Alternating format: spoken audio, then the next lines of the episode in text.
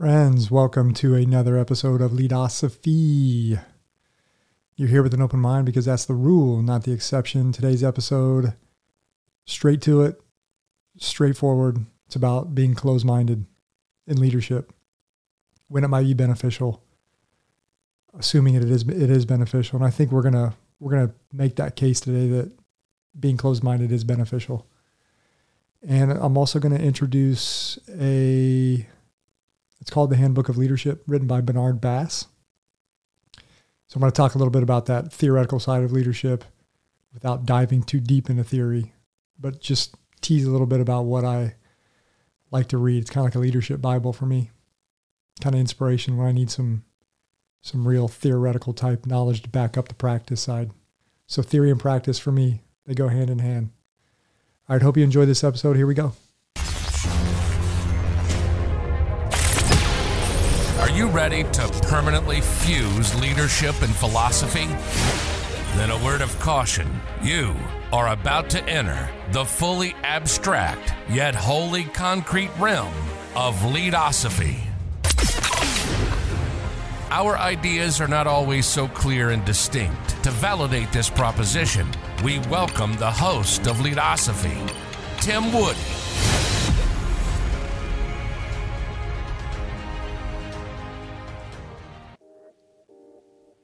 Friends, welcome back.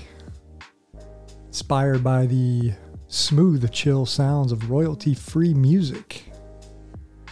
Here's to my coffee. Hope you got your Leadosophy elixir of life, coffee or beverage of choice. Here we go. Special thanks to my nieces who created this wonderful coffee cup for me a couple years ago. This is back when I was Beard Man. I was Beard Man. The first time listener, uh, I was Beard Man on the campus of Florida Atlantic University. Went back to school after retiring from the military. Growed a long beard because after 20 years of shaving every single day, you get really sick of it. And, you know, once you're get your civil, lib- civil liberties back, one of the first things you take back is your your decision to shave or not shave every morning. Anyways, that's enough of the chill music, chill beats. Hope you enjoyed that.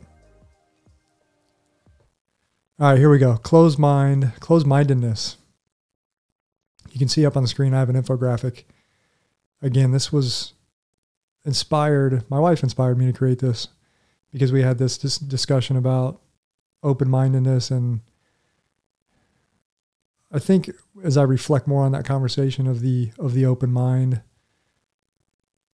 may have been a little too abstract from a leadership perspective, from a practical perspective as a leader yes, having an open mind is a good thing. But in practice, it's not always, number one, beneficial, and it's not always possible. Can we admit that?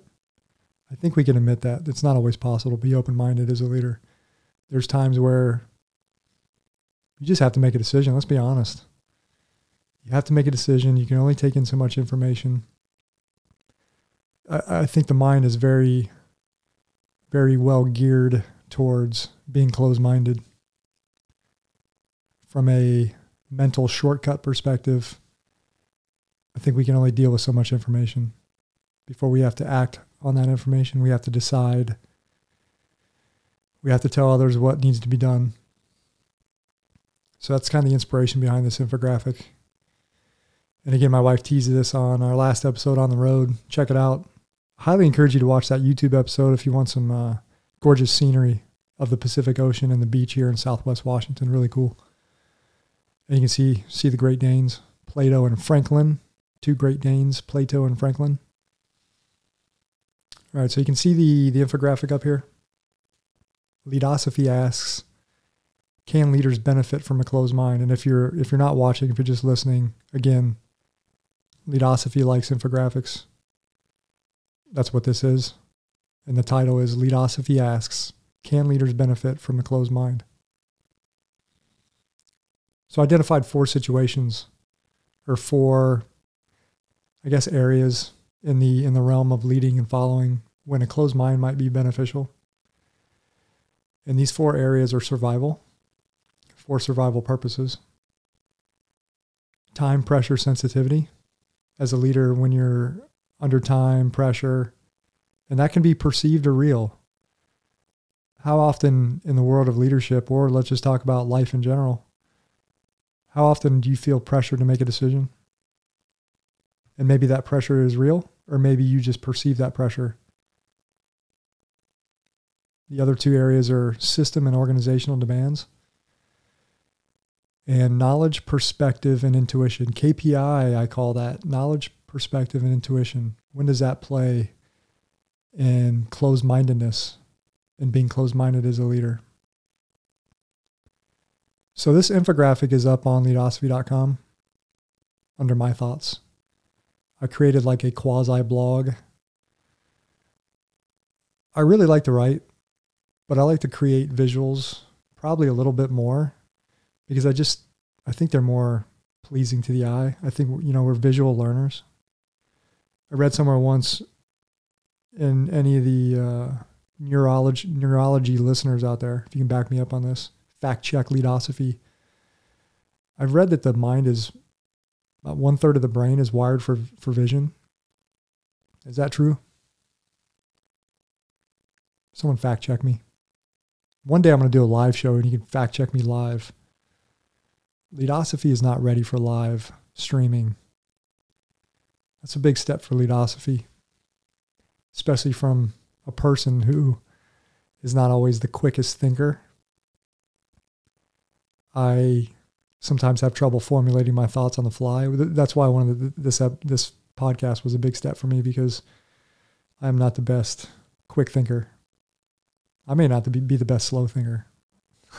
Anyways, all right. So I'm going to dive deeper into this infographic. So the, I talked about the four areas when closed mindedness is beneficial: survival, time, system organization demands, and knowledge, perspective, and intuition. So we're going to talk about the first one: survival. And I'm just going to read what I have because, again, not everyone's watching. So we've survived for millennia because we received information from trusted sources and acted on that information. From building shelter and fire to best practices in the workplace and time tested battle plans. A closed mind allows us to make cookie cutter decisions without a need for excess information. Also, competitive environments may be more conducive to closed mindedness as one simply survives within an organization. So, what do you think about, real quick, that last statement? Competitive environments may be more conducive to closed mindedness as one simply survives within an organization. For me, for leadosophy in general, that deserves its own episode. And here's why. I think organizations in general trend in two directions. You know, if you had it on a spectrum, on one side of the spectrum, you had a completely collaborative environment, one of a lot of teamwork, team driven goals, projects, what have you. And then on the other side, you have a very competitive driven, competition driven environment. So collaboration on one side of the spectrum, competition on the other, right? If you had a, a scale, where would closed minded and open minded fall on that scale? I don't pretend to have the answer to that.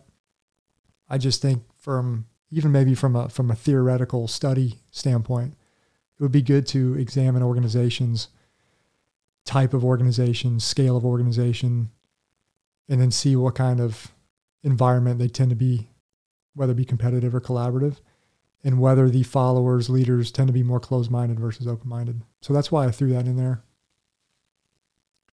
Be curious to know your thoughts. Send an email to tim at leadosophy.com if you have feedback or critical feedback of the show, things you like, don't like, what have you. Okay, we're going to go to number two. The number two reason why a closed mind closed minded leader might need to be closed minded as such. This is time pressure sensitivity. Time pressure sensitivity sensitivity may call for quickly made or quick and ready decisions. Too much information bogs down the mind, leading to paralysis by analysis. It's not a good thing when one must decide or act. You know, the obvious example for me is back to my Coast Guard experience in the world of search and rescue, and anyone who's in the emergency services business, whether you're a leader, a follower, or just, you know, you're a foot soldier, just doing the mission in the trenches, time pressure sensitivity. You can only take in so much information. You have to act. You got to go. That was the world of search and rescue. I think by by policy, when I was in the Coast Guard, it was pretty much 30 minutes. You have 30 minutes to respond after receiving an urgent call for help on the ocean or the lake or the river or whatever it was. A federal body of water in the maritime world. We never usually took from a surface rescue standpoint boats. I'm not speaking for for the helicopter world or the air world. We never really took 30 minutes to launch unless it was really confusing on the information we were trying to to ascertain. But you get together, you figure out what's going on, you come up with a quick battle plan, you go through a risk management process, identify high, medium, low risk, and then you go. You can receive information on the fly as you're going out to, to the scene of a distress call. You can continue to receive more information, but you're still acting, you're still making movement towards solving a problem. So I think in, in the general workplace, we have that ability, we have that ability as well to adjust after making a decision. As a leader, a lot of times you can there's only so much information you can get. Sometimes you can just make a decision and adjust. You know, a lot of the decisions we make anyways are trial and error. Course corrections. You know, we're not always going to make the right decision off the bat. So there you go. First two survival and time pressure may be conducive to closed mindedness. Number three on the list. Number three KPI knowledge, perspective, and intuition. And intuition, I think, often follows knowledge and perspective.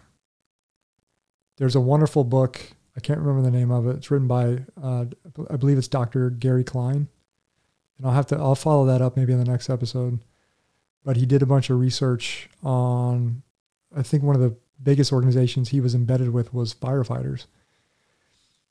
And a lot of the gut intuitive decisions they made were actually grounded in a lot of knowledge and experience, right?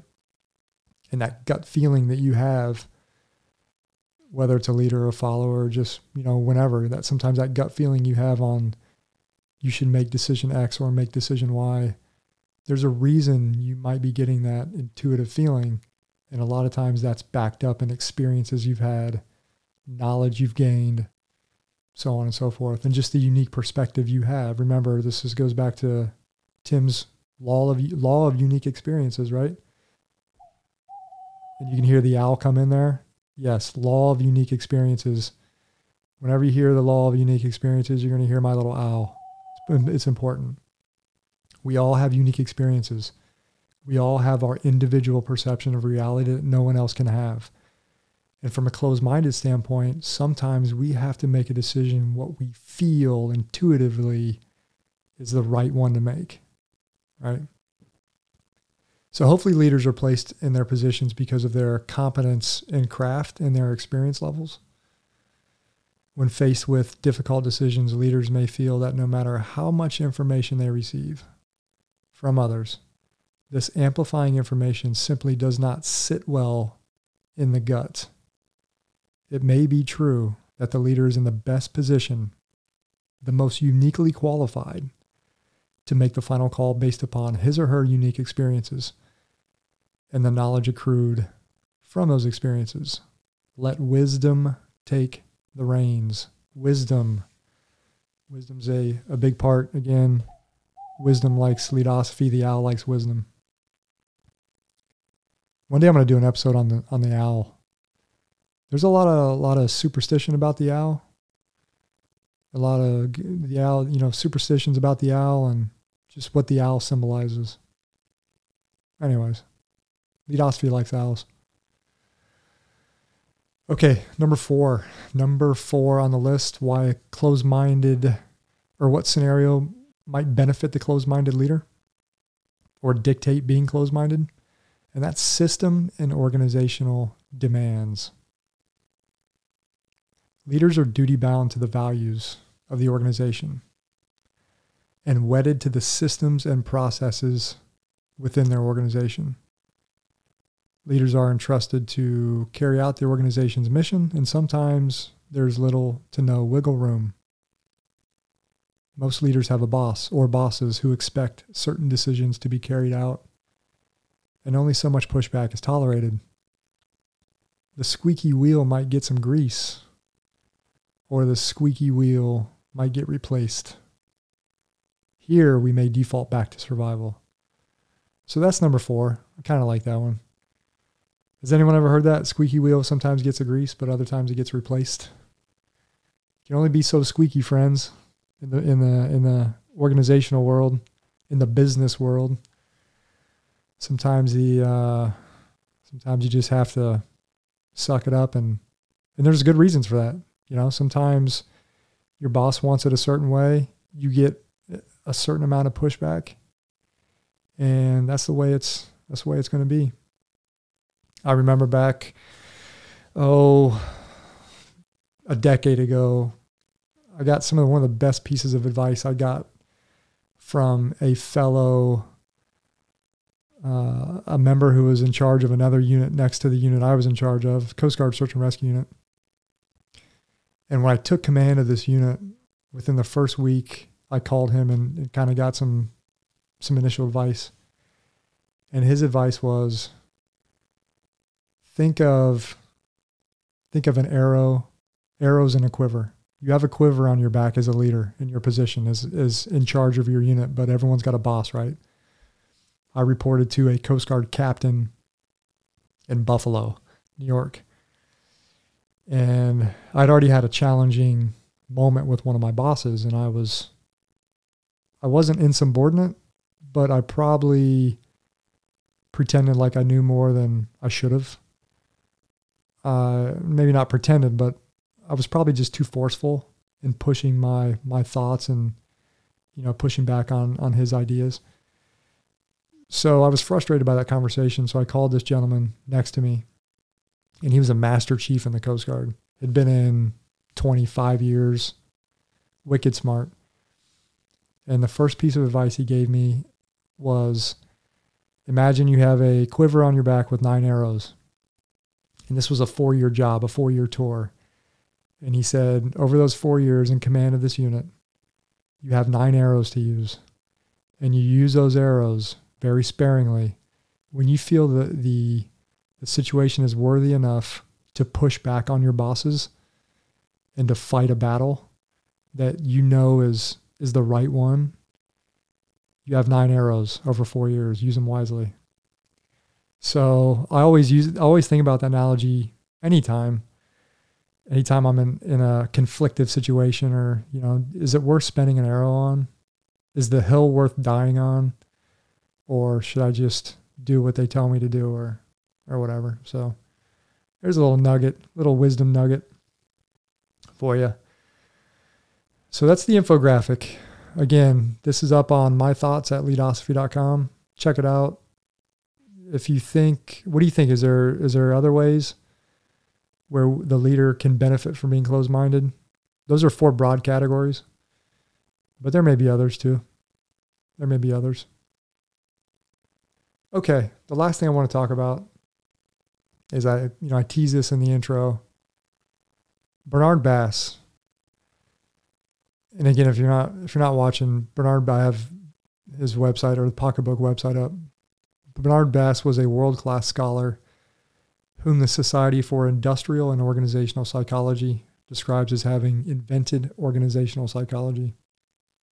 His vast array of interests within his field led to over 400 scholarly, scholarly articles and a huge archive of unpublished work, alongside 31 books, of which he wrote 21 and edited 10. But of all his work, Bass will be remembered for one area, where his passion and persistence, led him to focus for over 20 years. That is leadership.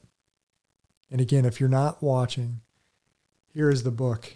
Here is the book on on leadership. It's a it's literally a Bible. It's 1,200 pages. So I talk about that book because again, it's a great way. It talks everything about leadership traits, and from a, you got to think about. You know, I, I talk about this blend of practice and theory. From a theoretical side of, of leadership, a lot of the studies are very social psychology driven. Um, it's it's a lot about studies about behaviors, people's behaviors in the workplace, their reactions from the followers, so on and so forth. And there's a, a couple pages in there on authoritarian leadership, authoritarian leadership, and it kind of goes towards the closed-mindedness a little bit, and I'm kind of drawing an inference from a couple of the pages I read, but if if a leader trends more towards an authoritarian style, they may be more prone to closed-mindedness versus open-mindedness. And on the opposite side, if if you have a very egalitarian type leader who believes in equality for all, you know, they might be more conducive to open-mindedness. And there may be situations that completely contradict that. But I just bring this up because that handbook's really great if you are if you are trending towards you know diving deeper into the world of leadership from a theory side i highly recommend uh, bernard bass's book the handbook of leadership. Again the the categories in that book are, are countless. There's there's so many things it talks about and there's a lot of studies in there. Like if you're wondering about how much does charisma play into leadership there's all kinds of really tangible information in there that of studies that were done on charismatic leaders, their effect on their followers, and its effectiveness in general. So, anyways, if you want to get really geeked out on leadership knowledge, check it out. So, I think that's it. That's it for Leadosophy today, everyone. I hope you enjoyed the show. Remember, Leadosophy is about using the tools of philosophical thought to deepen our understanding of leadership. And that's all. That's all we have today. Thanks for watching, we'll see you next time. Thanks for watching and listening to another episode of Leadosophy. If you liked what you heard today, hit that subscribe button and check out leadosophy.com and learn more about Tim's ideas on philosophy and leadership. We'll see you next time.